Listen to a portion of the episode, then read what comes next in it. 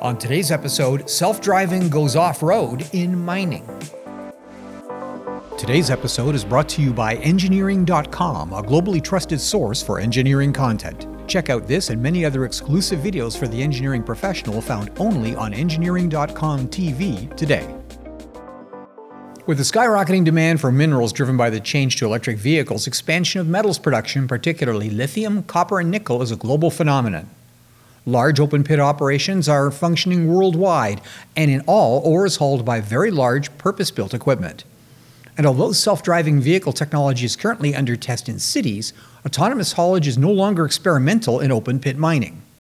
Phoenix based Freeport McMoran, the world's largest molybdenum producer, mines molybdenum and copper at the company's Baghdad operation 100 miles northwest of Phoenix.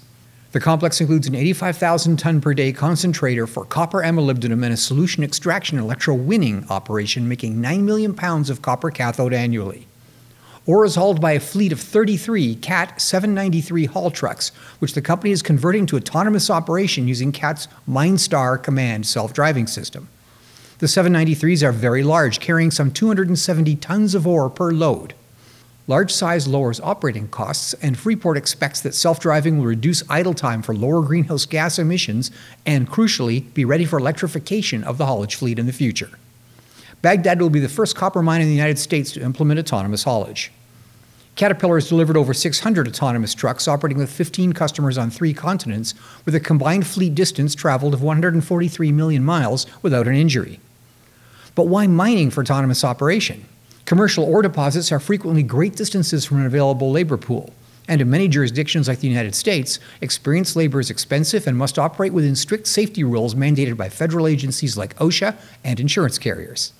Autonomous vehicles in machine heavy industries like mining addresses the dual competitive challenges faced by many American corporations competing in global markets labor shortages and high labor costs relative to offshore jurisdictions. And when combined with electric drive, the new technology should address increasing environmental concern about the carbon footprint of mineral extraction for electric vehicle battery materials. Well, that's it for today's audio version of This Week in Engineering, brought to you by Engineering.com. If you like this podcast, subscribe to Engineering.com to get personalized story recommendations, follow topics you care about, and participate with the global engineering community.